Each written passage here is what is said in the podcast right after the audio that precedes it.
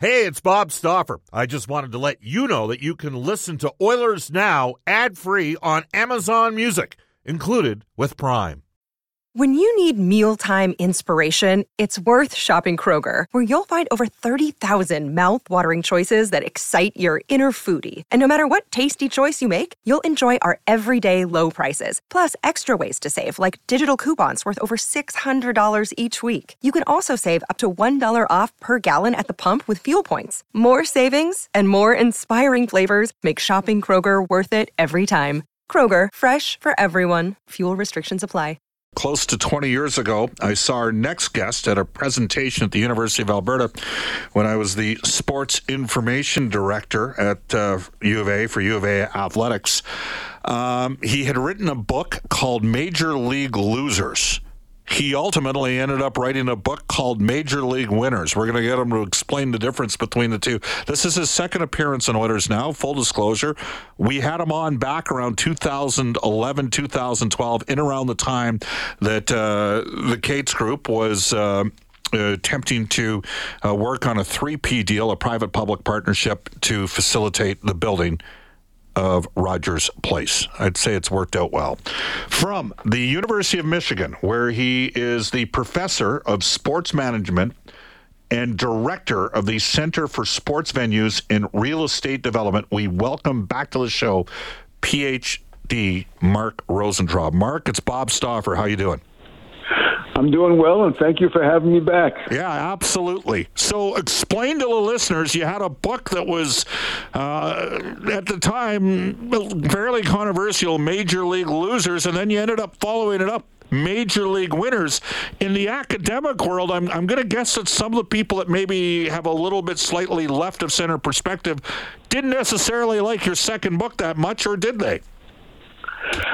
The, the last chapter of Major League losers literally uh, identified what a city had to do so as not to get into a situation where they were just subsidizing sports.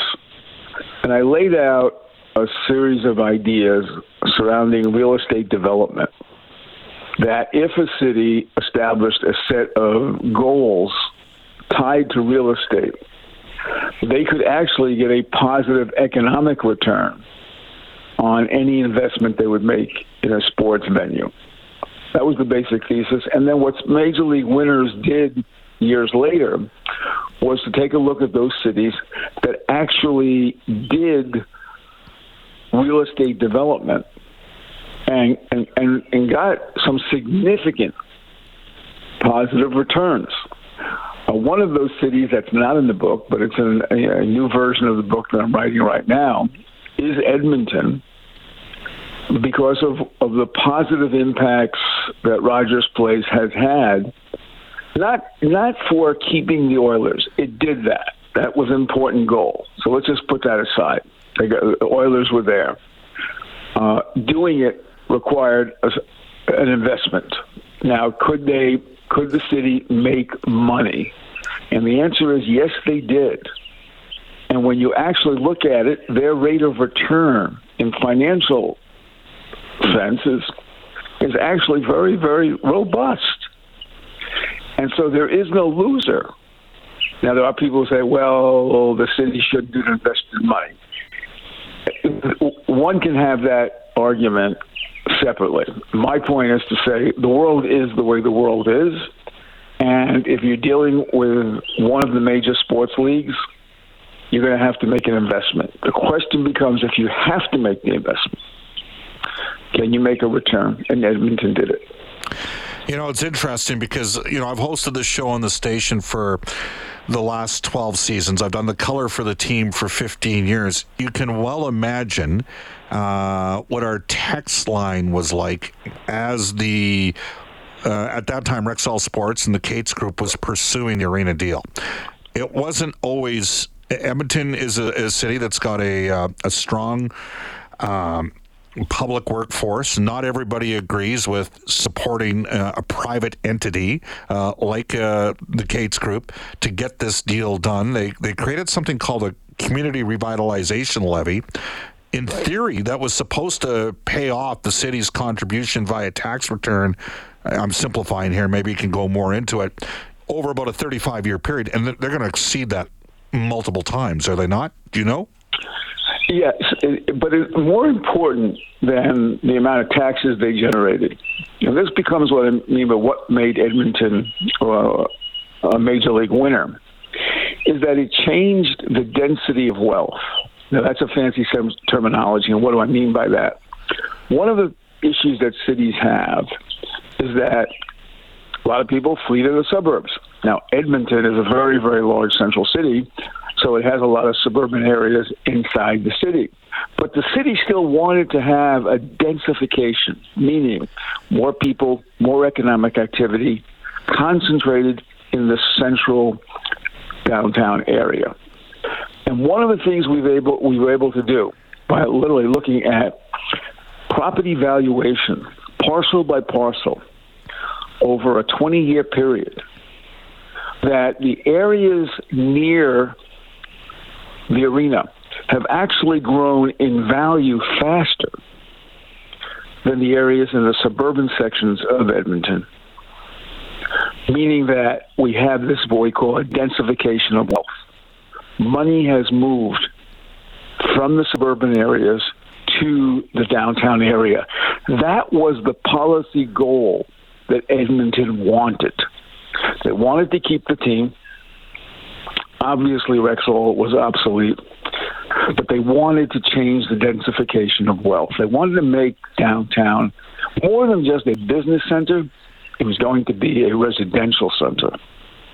And they've achieved that. And they've achieved that. And how do we know that? Because its property values are going up, meaning people are willing to spend more money to live downtown than they're willing to than they're spending in the suburbs. So it was a public policy success story for Edmonton. They achieved their goal, and they kept the Oilers, and they'll pay off the debt sooner than they anticipated. They didn't lose. When you wrote a good investment. Yeah, it's a good event. We're joined by Mark Rosentraub. He's a PhD from the University of Michigan. Yes, that university, you know, the Wolverines. And I remember Bo Schembechler when he was the AD uh, talking one day of diversification of uh, wealth. And, uh, you know, we all know what the Wolverines football program does and how much uh, for the school and how it actually helps parlay and support other sports. It was a very interesting conversation.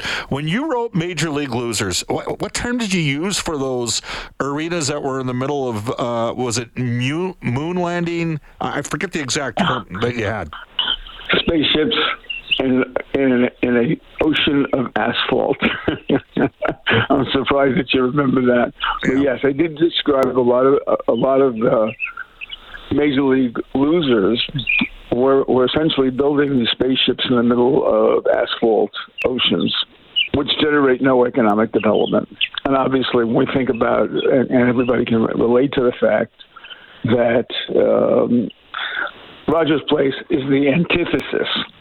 I mean, one of the things that we did, uh, and I was very fortunate to help the city think through some of these things, um, was to get the arena designed in such a way that it was going to be really quite breathtaking. It wasn't going to be a spaceship.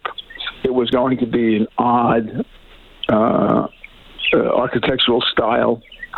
Some people saw, saw it and they, they really didn't like it, but it, it created an architectural diversity in downtown Edmonton. It was really notable. I mean, the city just looks so much different than it did. Uh, for those who can remember back when I first was, was lucky enough to uh, come to the University of Alberta, the city looked one way downtown. It looks a lot different today. You know what's crazy, uh, Dr. Rosentraub, is that we survived a pandemic while this went on. Like there was growth and they're ahead of the uh, return rate, right? And exactly. and it, this has occurred while we've gone through a worldwide pandemic. I mean, when you factor that in, it almost it makes it even more unbelievable that the CRL is that far ahead of the pace that it was expected uh, to be paid off at. And, and of course, as, as, I'm sure some of your listeners know, uh, most of us in Ann Arbor are Edmonton Oilers fans because of the fact that you guys traded and got Zach. Zach Hyman. yeah. Exactly. One of our your favorite sons. So um, it just increased it. But you know what people and there was some books done that really criticized the deal in Edmonton. Uh, as a, first of all, they didn't look at what the, the city tried to achieve, and they're not willing to take a step back and look at the architectural changes that have happened in downtown Edmonton. And, and, and, and in, a, in a curious way, even some of the things that Calgary is now doing is in response to what Edmonton achieved and proved that it could be done. Yeah. Including a, a, a very imaginative architectural style. And it'll be interesting to see whether or not the new facility for the Flames can match the kind of architectural achievements, the linkage between the facility and the LRT. Everything that people try to do about making cities more livable, Edmonton really did achieve it. Uh, and it's not done yet, right? There's still work work to be done. But I remember there was nothing there except the train tracks and the casino before the process got it started for the downtown entertainment arena district, now known as Ice District. Yeah, it's uh, it's an interesting one. Calgary. Um, the provincial government here, I'm sure you're probably aware, they've pledged yeah. north of $300 million to support the Flames in building a new arena, and they're going to try to mirror what Edmonton did. And Danielle Smith, the premier, has stated, and she's now premier, uh, that they'll find a way. Um, to work something out with Edmonton because the Oilers didn't get a lot of provincial support at that time. It was mostly the municipality.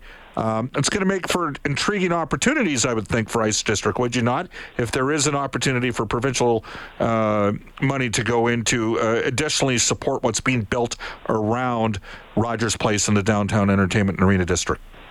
Every city in North America is challenged to sustain the vitality of downtown and inner city neighborhoods. We could have this exact same conversation across the entire breadth of the country. And if you want to come down to the United States, we could have this conversation in every city also. This is the same issue that Ottawa is driving to get the LeBreton Flats developed with the arena there. Er, uh, Toronto has the benefit of its downtown, but take Toronto out of the conversation, every city is challenged and it's a work in progress. And so, if the province can provide some assistance, it will make the task of making downtown Edmonton and inner neighborhoods better because you can build the kind of infrastructure that continues to attract people. But you're exactly right. It's a work in progress, but it's not going to end. It goes on because the, the forces that drive our economy tend to go through decentralization. Yeah. What do you What do you say? Like, I haven't worked at the university since 2008. So, like I said, I'm in year 15 doing color on the Oilers. Uh, hosted this version of a show for 14 years for the Oilers. Um, but I sense that campuses are very different. I know for a fact because I still have lots of friends that work at the U of A. Uh, they're very different now than they used to be, and I'd say there's probably been a little bit of a philosophical, well, not a little bit, a fair amount of philosophical shift to the left. I mean, you're talking business, but you're talking a, a way in which business can be done to benefit all. Does it get met with some apprehension from maybe um, some some professors and doctors that maybe have a little bit different philosophical approach than you do at the level of academia? The, the great the great thing about all universities is that we have a diversity of opinions, and that's what serves our students uh, the best. They can hear different perspectives and then figure out their own. What we always try to underscore is a focus on data. And when we published our, our report, which is published in an academic journal, when we studied property values at the parcel level over 20 years in Edmonton, there's a significant amount of data, and you simply can't ignore it. Now, you could disagree that you don't think we should uh, subsidize or make any investment in professional sports. As I said, that's a whole other conversation. But you can't ignore the data of what Edmonton achieved. And you can't ignore the fact that the city council back back in these those days that the plan w- was being developed. It was the city council that wanted to revitalize downtown, and that that their whole objective of wanting to do that, and now having achieved that, you got to sit back and say, you know what, those people weren't crazy. They got the deal done. And they got the deal done with a financial return on their investment that achieved two objectives. One is they're going to pay off the debt sooner, and I can actually show them dollars and cents how much their rate of return was. They made money. It was a successful investment. And architecturally, the city looks a lot better. So th- there's no downside here. On that point, you can't ignore the data. Wolverines going to be any good this year in football? We're going to be very good in football. We were very good in hockey. We made it to the Final Four. We'll send you some more players. But Zach Hyman is one of our favorite sons. Uh, he, so, uh, he's an he's he's an incredible guy. The energy level that he brings, like you will not be a better guy on a day to day basis. And he's written several children's books. While he's also been a very successful hockey player. So we we at Michigan have a great deal of pride in Zach. Dr. Rosentraub, thank you for joining us here on Oilers Now. My pleasure. Have a good day. That is Dr. Mark Rosentraub. He's written both Major League Losers and Major League Winners. He's writing an amendment to Major League Winners in which he will include Edmonton. Uh, interesting perspective. Brendan, uh, I remember his presentation a number of years ago. Towards the tail end of it, he talked about that. Here's how it needs to be done. It needs to be centralized downtown in cities instead of, uh, you know, the flying saucer pads like the one in Long Island. Okay, the arena. To me, that was the best example where the Islanders used to play. And that and it great sight lines for the broadcasters, but in the middle of nowhere, an arena surrounded by a huge parking lot and then a crummy hotel that was about 150 to 200 yards away from the rink. That was it. That's all that was there in Long Island for all those years. And we know that that's exactly what Canada is and, and Oh, what yeah. Senators are dealing with right now. And my first NFL game was at, uh, uh, I don't even know what they call it, State Farm Arena down in Phoenix. And that's the same bloody thing. Oh, out in Glendale. Yeah, yeah, it's yeah. just you're in a, a parking lot so big you can't believe it. And then there's the arena, which is also so big you can't believe it. And that's kind of it. Yeah. So there you have it. That- that's what good- tailgating's good- for. Good get, getting Dr. Mark Rosentraub on the show. Haven't had him on for a number of years. 151 in Edmonton. We'll wrap up the show when we return with a significant, uh, great memory in Oilers history. It's 152 in Edmonton. Well, uh, Dr. Rosentraub, controversial guest, I can see. See which people. Uh, yeah, it's, it's just interesting. Guy knows this stuff. That's all I'm going to say to you. Uh, there were lots of positive texts as well coming in on the Ashley Pine Flores text line. Uh, Dr. Mark Rosentraub from the University of Michigan was our Oilers Now headliner brought to you by Wilhauk Beef Jerky. It's the best you've ever tasted. Search for Wilhauk, W I L H A U K today. Royal Pizza, Pizza Pasta, and so much more. Get their new boneless wings, 8 for $13.95, 16 for $25.95. Visit royalpizza.ca. We're going to go to List Day in Oilers history for New West Travel. Serving travelers since 1979. Book your vacation today at newwesttravel.com. I was there. We were in Carolina. It was game five. Here's Brendan.